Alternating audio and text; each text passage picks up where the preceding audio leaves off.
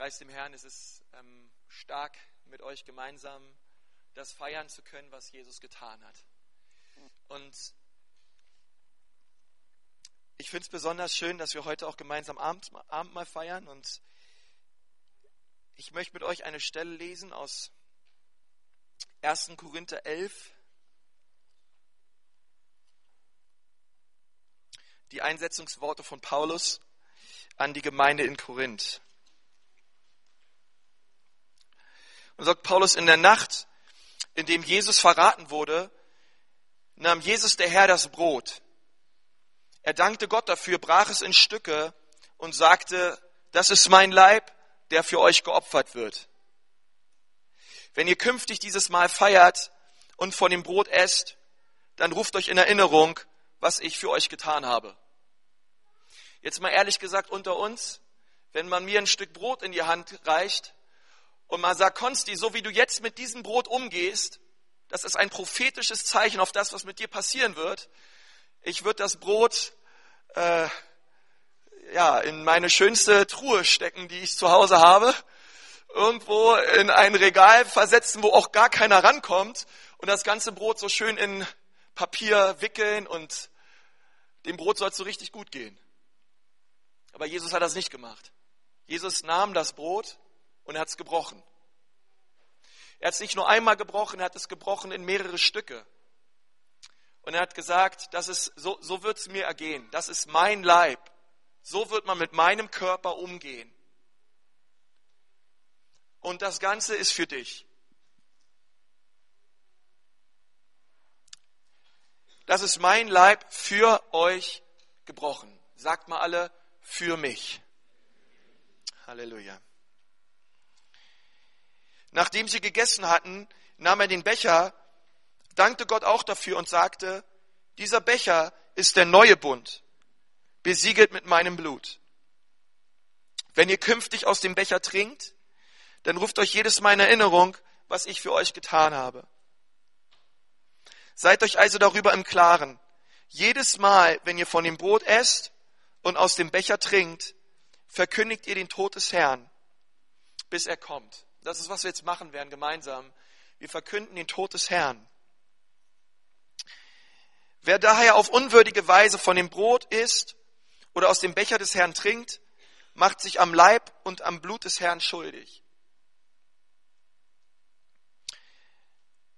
Deshalb soll sich jeder prüfen und erst dann soll er von dem Brot essen und aus dem Becher trinken.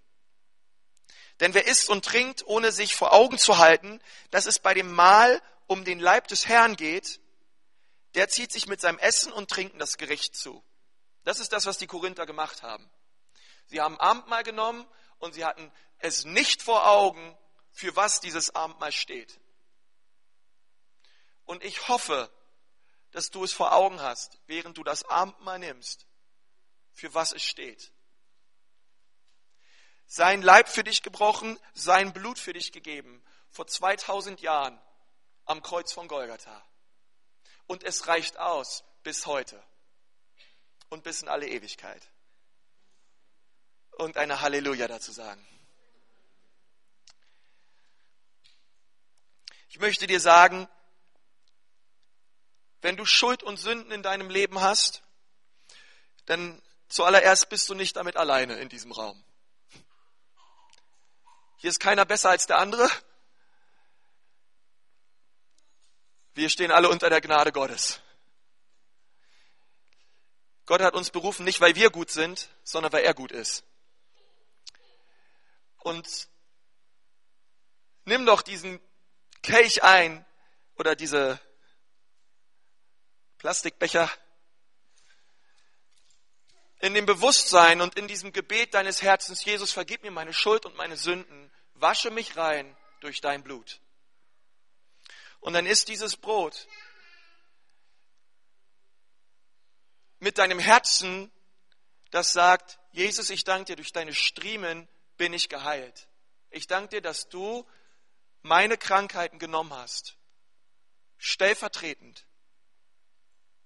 Und ich weiß, hier sind auch einige unter uns, die haben körperliche Leiden. Nimm es im Glauben an. Gott will dich heilen. Und die Bibel sagt, ein jeder prüfe sich selbst. Und ich möchte sagen, wenn, wenn du glaubst in deinem Herzen, dass Jesus Gottes Sohn ist, und wenn du es bekennst mit deinem Munde, sollst du errettet werden. Und wenn das bei dir nicht der Fall ist, ist das auch okay. Wir warten mal ab am Ende des Gottesdienstes, wie weit es da noch ist, aber ähm, dann fühle dich auch einfach frei sitzen zu bleiben, ist voll in Ordnung. Ist gar nichts dabei. Aber wir wollen jetzt eine Zeit der Stille haben, wo wir genau das tun. Wir wollen unser Herz prüfen vor Gott und uns innerlich ausrichten, uns das vor Augen halten, was Gott für uns getan hat. Eine kurze Zeit der Stille, wo du persönlich ins Gebet gehen kannst. Amen.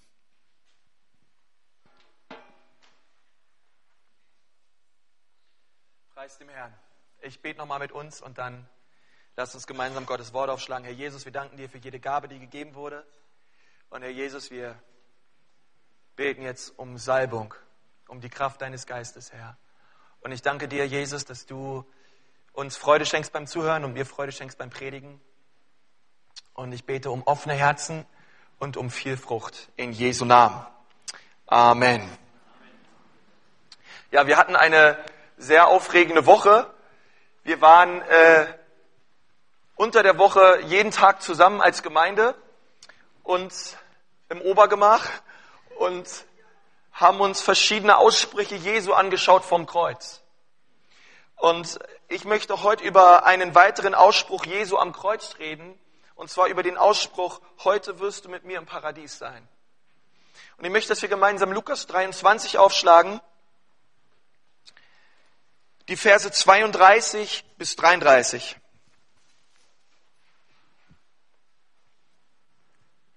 Halleluja. Zusammen mit Jesus wurden auch zwei andere Männer zur Hinrichtung geführt. Zwei Verbrecher. Sagt mal alle zwei Verbrecher. Als sie an die Stelle kamen, die Schädel genannt wird, kreuzigten die Soldaten ihn und die beiden Verbrecher, den einen rechts und den anderen links von ihnen. Nun, das Bild, was uns hier gemalt wird von Lukas, ist, dass Jesus nicht alleine gekreuzigt wurde, sondern es gab noch zwei Verbrecher, die mit ihm gekreuzigt wurden. Und sie hangen beide neben Jesus, einer rechts und einer links. Und sie hangen nicht dort, weil es unbedingt gute Menschen waren, sondern sie hangen dort, weil sie Sie werden schon etwas verbrochen haben, denn es waren Verbrecher und sie bekommen quasi den Zettel dafür, für ihre Straftat oder was auch immer sie gemacht haben. Sie wurden jedenfalls verurteilt zur Hinrichtung am Kreuz. Und vieles wissen wir über diese beiden Verbrecher nicht. Ähm, die Kreuzigung war damals eine von mehreren Optionen, Menschen hinzurichten. Und die Kreuzigung war aber die teuerste Variante, jemanden hinzurichten. Man brauchte vier römische Soldaten, man brauchte einen Zenturion und manchmal brauchte es mehrere Tage, bis diese Männer dort nackt wirklich auch starben am Kreuz. Und quasi, man kann sagen, dahin siechten. Ja, unter dieser Hitze und Sonne in Israel.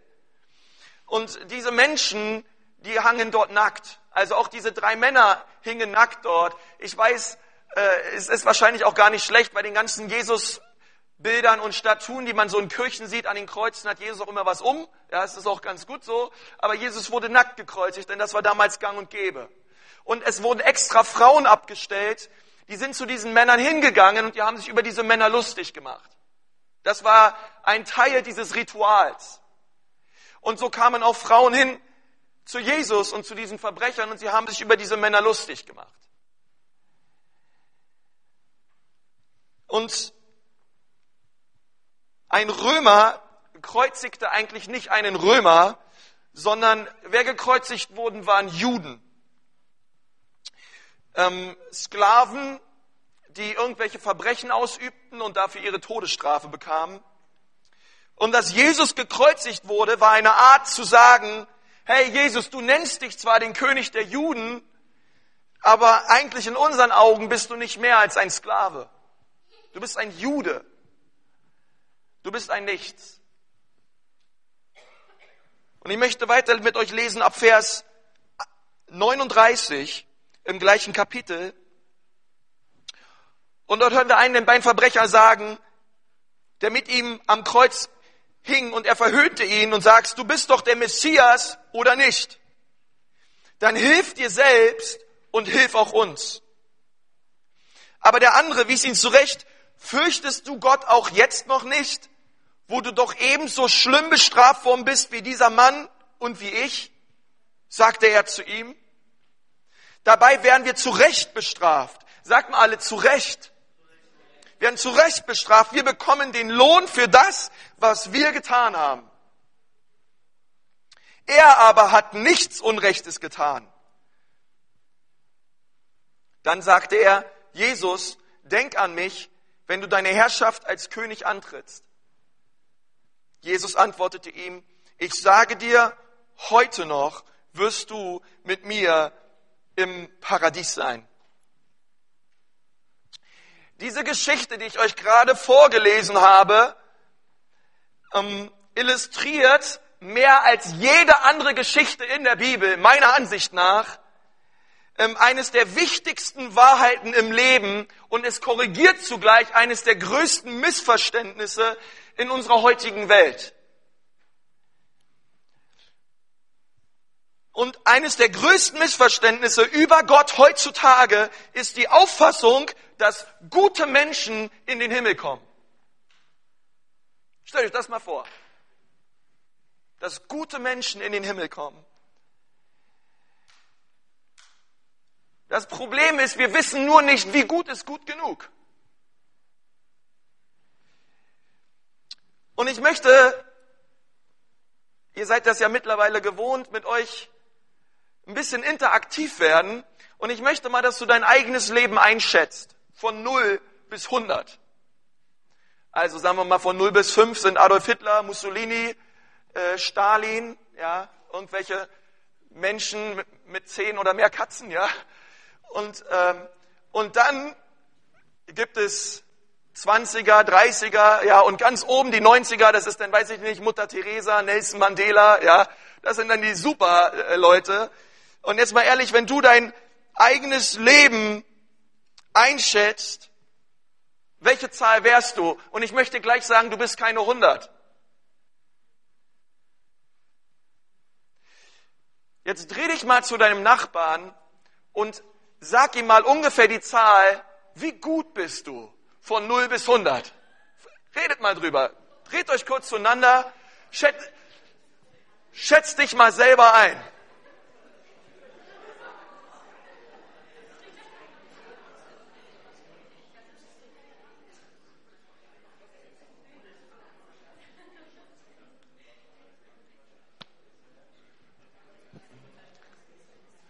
Okay, ich habe mich selber auch eingeschätzt. Ich sag's euch nach dem Gottesdienst.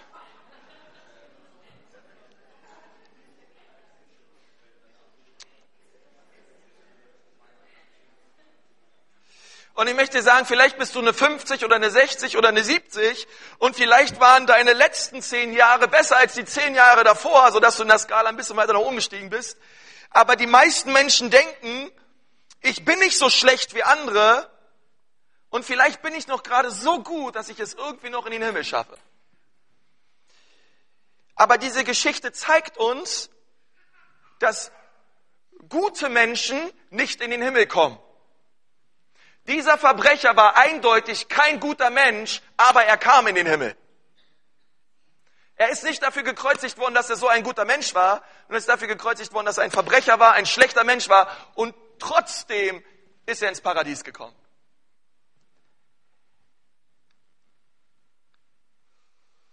Das veranlasst mich, folgende zwei Sätze zu sagen. Menschen, die gut sind, kommen nicht in den Himmel.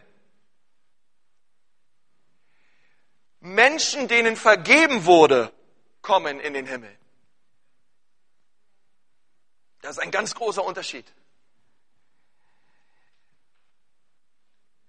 Gute Menschen kommen nicht in den Himmel, denn ehrlich gesagt, keiner von uns ist gut. Die Bibel sagt, Jesus sagt das so zu den Pharisäern, keiner ist gut außer Gott. Und das klärt's doch schon. Keiner ist gut außer Gott. Und ich möchte, dass wir uns diesen, diesen vergebenen Verbrecher, diesen Verbrecher, dem vergeben wurde, am Kreuz neben Jesus, er hat ihn gesehen, er hat ihn gehört, er starb neben ihm, dass wir uns das Leben von diesem Typ mal anschauen und dass wir schauen, ey, was können wir von diesem Verbrecher lernen am Karfreitag? Und das Erste, was wir von diesem Menschen lernen können, ist, Menschen, denen vergeben worden ist, geben zu, dass sie falsch liegen.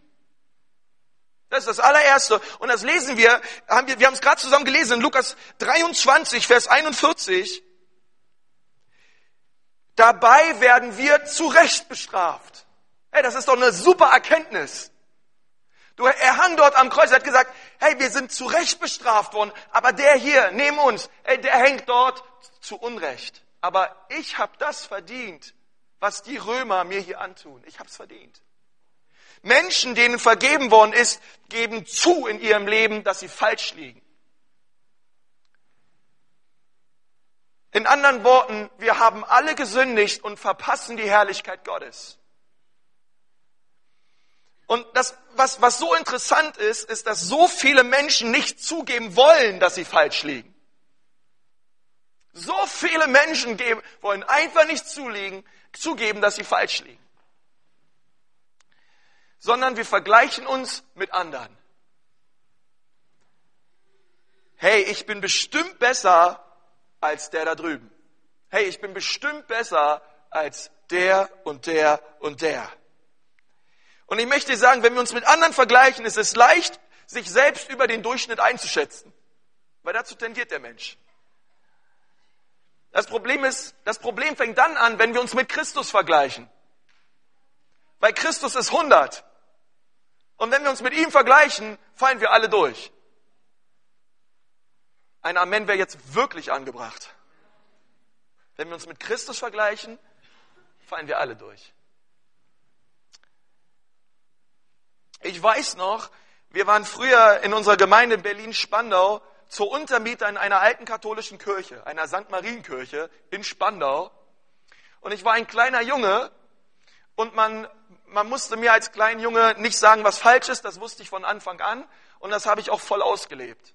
Kaum waren wir ein paar Wochen in dieser Kirche als Untermieter zu Hause, habe ich einen Stein genommen und auf diese schönen Akazienholzbänke hinten in der letzten Reihe so richtig krass meinen Namen reingeritzt. Aber so richtig, der steht bis heute da. Conny habe ich da reingeschrieben, ja. Und ähm, und ich meine, das war nicht so klug von mir, weil jeder wusste, wer es war, ja. Aber so weit habe ich nicht gedacht. Aber später, als dein, mein Vater mich zur Seite genommen hat, wusste ich, das war nicht richtig. Und ich tat den Menschen keinen Gefallen damit und der Bank auch nicht. Ähm, aber ich weiß, dass überall sind Menschen davon überzeugt und sagen, ich bin kein schlechter Mensch, ich bin besser als die meisten und ich hoffe, ich bin gut genug. Wenn es einen Himmel gibt, komme ich schon irgendwie rein.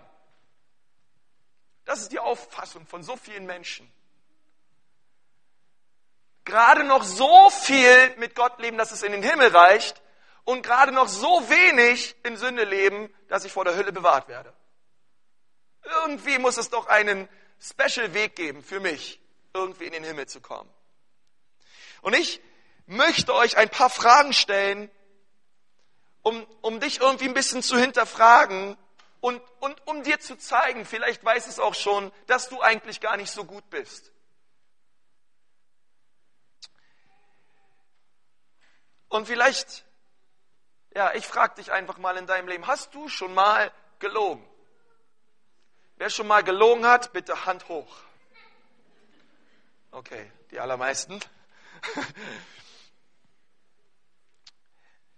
Sag mal deinem Nachbarn, wenn du schon mal gelogen hast, mach dich das zu einem Lügner. Sag's ihm mal.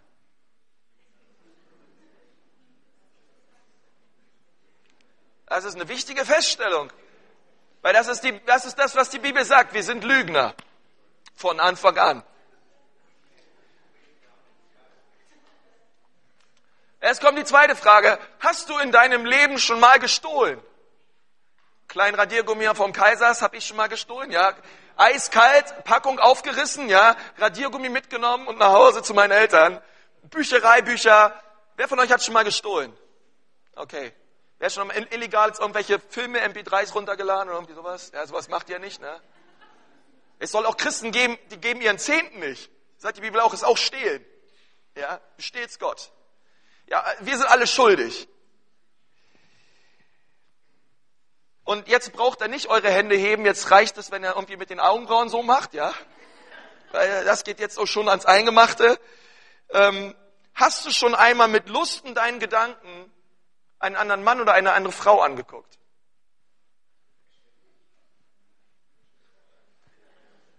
Okay, gut. Sexuelle, lustvolle Gedanken.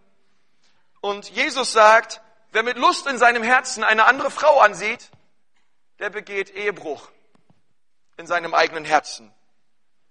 Jesus nennt diese Menschen Ehebrecher, die das schon mal getan haben. Wer von euch hat schon einmal Dinge mehr geliebt als Gott? Kann sich gerne melden. Bei mir geht es auch so. Ich bin übrigens bei all den Punkten schuldig. Ja. In deiner Prioritätenliste stand Gott nicht an erster Stelle. Und die Bibel nennt das Götzendiener. Nun, wenn du ein Dieb, ein Lügner, ein Ehebrecher und ein Götzendiener bist, dann herzlich willkommen in der Ekklesia. Ja, wir haben dich gern. Und ich möchte sagen, du brauchst Gottes Gnade. Wir alle brauchen sie. Ähm, und ich hoffe, dass du dich nicht so gut fühlst. Denn du bist nicht gut. Keiner von uns ist gut. Jakobus 2, Vers 10 sagt, wer das ganze Gesetz hält, aber in einem strauchelt, sagt mal, in einem, in einem strauchelt, ist aller Gebote schuldig geworden. Hey, das ist doch krass, du gehst die Gebote durch und wenn du an einem strauchelst, bist du komplett schuldig gesprochen von Gott. Deswegen ist jeder Mensch, der auch nur einmal gelogen hat, schuldig vor Gott.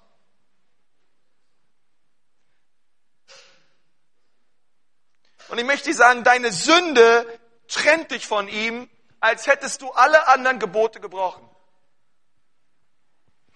Und es ist egal, ob du eine 9 bist, eine 47, eine 88 oder eine 99,99 Periode. Wir haben alle versagt und verdienen nicht die Herrlichkeit Gottes. Das ist das, was die Bibel sagt. Dein Charakter, dein Verhalten, deine Moral ist nicht gut genug für Gott. Und wird es auch nie sein. Und der Verbrecher gab offen zu, ich habe gesündigt, ich habe vieles falsch gemacht in meinem Leben, ich hänge hier zurecht. Ich finde es so interessant, dass es Menschen gibt, die in ihrem Leben zu Jesus finden und zugeben, dass sie etwas falsch gemacht haben. Und man merkt, so länger sie Christ sind, umso länger sie Christ sind, umso schwieriger, umso schwerer fällt es ihnen, Dinge zuzugeben, dass sie Dinge falsch machen. Wir können alle sehr viel von diesem Verbrecher lernen. Einfach mal ehrlich sein mit dir selber vor Gott. Wenn du Dinge falsch getan hast, dann nenn sie beim Namen und schwafe nicht groß rum.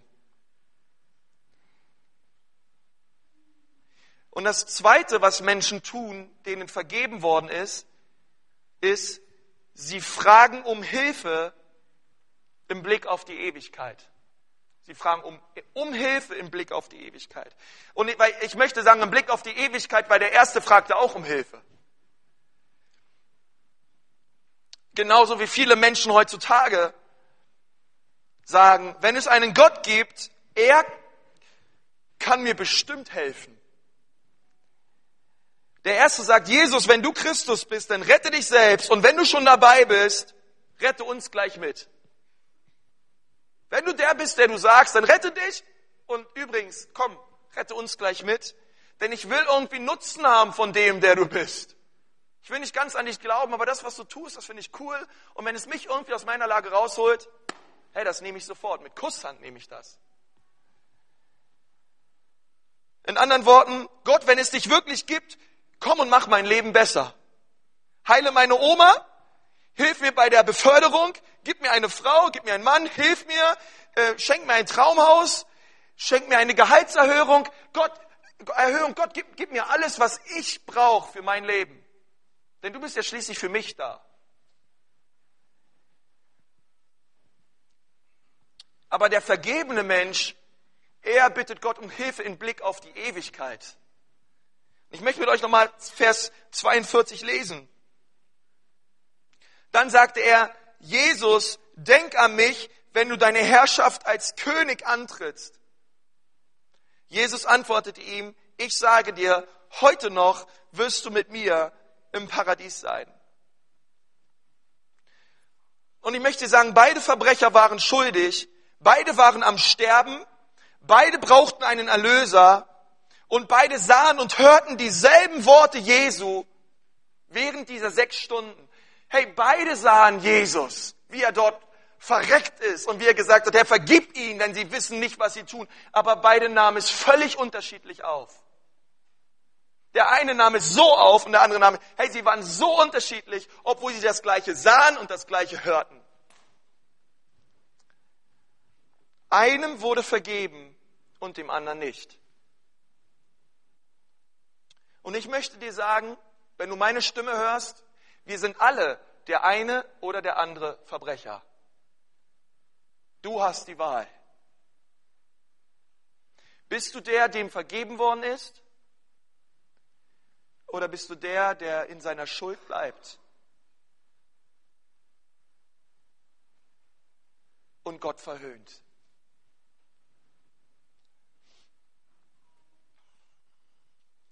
Einige von uns, wir werden heute, heute Abend noch, hey, um, um Gnade bitten und flehen, weil wir wissen, wer wir sind vor Gott.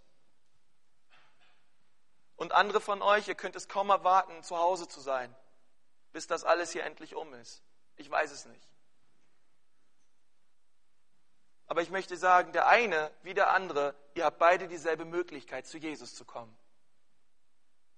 Du hast die Wahl. Bist du der eine oder bist du der andere Übeltäter?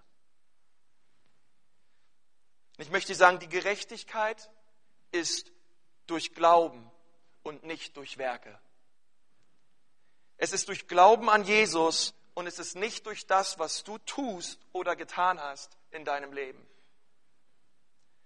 Es ist nicht durch deine Güte und es geht nicht darum, schlecht oder gut genug zu sein, sondern es geht darum, dass du im Glauben an Jesus, der sein Leben für dich gegeben hat, zu ihm kommst und er macht dich frei von der Macht der Sünde. Denn er hat sein Leben für dich gegeben. Und, und jetzt sage ich dir was, was absolut mein Leben verändert hat und mich völlig neu gemacht hat. Ich möchte dir sagen, wenn Jesus dein Herr ist und du ihn liebst und du ihn kennst, dann bist du entweder ein, dann bist du entweder keine, keine 40 oder 82 oder, oder 5 oder 14, sondern er ist auferstanden und sein sündloses Leben wurde dir angerechnet. Sein perfektes Leben wurde am Kreuz dir völlig angerechnet. Und wenn das, was Jesus am Kreuz getan hat, für dich dir angerechnet wird, dann bist du keine 82 mehr oder keine 56 mehr, dann bist du eine 100. In Christus bist du eine 100 völlig gerecht vor Gott. Fern von Christus. Boah, sind wir eine Null, ich weiß es nicht. Ohne Christus sind wir verloren. In Christus sind wir eine Hundert. Weil es geht nicht darum, was wir getan haben. Es geht allein um die Güte und um die Gnade Gottes die dein Leben trifft und du ausrufst von ganzem Herzen mit voller Kehle, Jesus, Sohn Gottes, sei mein Herr, vergib mir meine Schuld, vergib mir meine Sünden, ich glaube und ich will dir nachfolgen. Und das macht aus einem Schwerverbrecher eine Hundert. Eine Hundert. ist dort gestorben. Jesus war eine hundert und eine andere hundert hing neben ihm. Denn sein Blut reicht aus. Sein Blut reicht aus für dich. Er will dich retten heute Abend.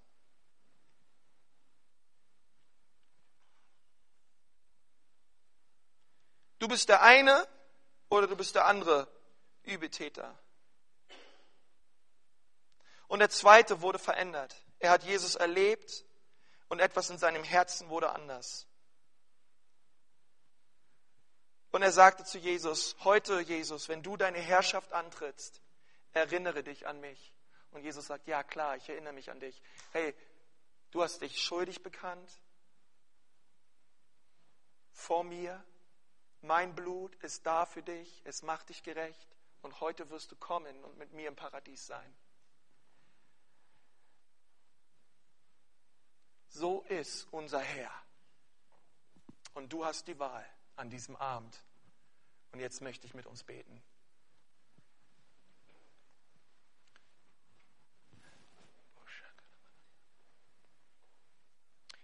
Herr Jesus, ich danke dir von ganzem Herzen für jeden Menschen in diesem Raum. Und ich danke dir, Jesus, dass du diesen Verbrecher an deiner Seite geliebt hast, ihn gerechtfertigt hast, ihn verherrlicht hast mit dir. Und Herr Jesus, ich wünsche mir so für jeden Menschen in diesem Raum, dass er versteht oder sie versteht, dass wir einfach nicht ausreichen, dass wir nicht gut sind, sondern dass alleine du gut bist. Aber deine Güte, Jesus, reicht aus, unser schuldhaftes Leben ein für allemal zu verändern. Und ich möchte dich fragen an diesem Karfreitag, heute Abend. Und du sitzt hier und du bist zwar Christ, aber du befindest dich immer noch unter der Last deiner Schuld. Du fühlst dich verdammt und du hast Schuld und Sünde in deinem Leben möchte ich sagen, Jesus ist für dich gekommen, um dich zu befreien. Und wenn du hier bist und du sagst heute Abend, ja Jesus, komm, sei du mein Herr, mach du mich frei von meiner Last und von meiner Schuld. Ich gebe dir mein Leben, ich gebe dir mein Herz, wie wir gesungen haben. Dann soll es heute Abend real werden in deinem Leben dass du ein Mensch wirst, dem vergeben worden ist. Dann steh jetzt auf, wenn das zutrifft in deinem Leben. Wir stehen vor Gott, brauchen uns nichts vormachen. Wenn du unter der Last deiner Schuld bist, dann steh jetzt auf. Gott möchte dich erretten.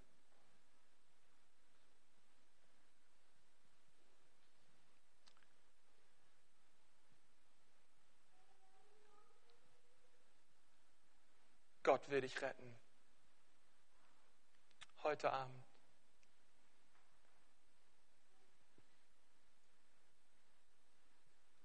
Sind noch mehr Leute da? Dann steh jetzt auf. Halleluja.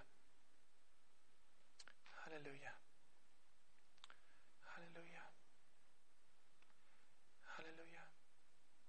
Komm, lass uns alle gemeinsam aufstehen und ich finde es gut, dass ihr aufgestanden seid und so ein Zeichen gesetzt habt, aber wir wollen, euch mit, wollen uns mit euch solidarisieren und gemeinsam ein Gebet sprechen. Und in diesem Gebet laden wir Jesus ein, unser Herr und Erlöser zu werden. Und wir bitten ihn in diesem Gebet, Herr Jesus, Herr, wenn ich mal sterbe, ich will bei dir sein, bei dir im Paradies. Danke, dass du den Weg geebnet hast. Wenn du Jesus dein Leben geben willst heute Abend, denn es ist das Gebet jetzt. Wenn du es von Herzen mitbetest, glaube ich, dass Jesus wirklich was tut in deinem Leben. Amen. Lass uns gemeinsam beten. Herr Jesus Christus, ich danke dir für Golgatha. Ich danke dir für dein Kreuz, dass du es genommen hast.